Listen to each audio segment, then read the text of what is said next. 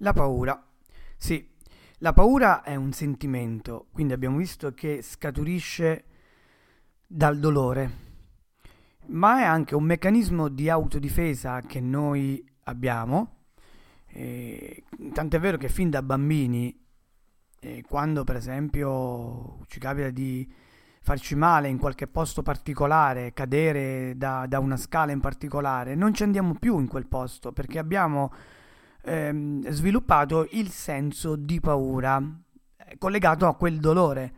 Oppure abbiamo toccato una cosa troppo calda, ci siamo scottati e eh, sicuramente non andremo più a toccare quel pentolino, eh, quella, quell'oggetto caldo perché abbiamo la paura.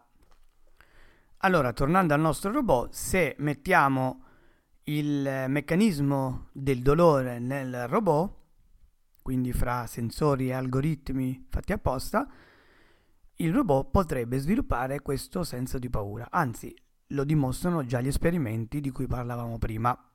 Il robot avrà il sentimento di paura e questo potrà servire un giorno anche e non solo per salvarci la vita da qualche robot che potrebbe impazzire. Il fatto che i robot potrebbero impazzire non lo dice solo la fantascienza, ma l'hanno detto anche degli scienziati come Stephen Hawking, l'ha detto anche Elon Musk, l'ha detto anche Bill Gates, insomma delle menti che eh, sicuramente stanno lavorando anche a qualcosa di top secret che noi ancora non conosciamo, stanno dicendo che dobbiamo eh, comunque non aver paura noi stessi dei robot, ma... Uh, come dire, avere pronto un piano B.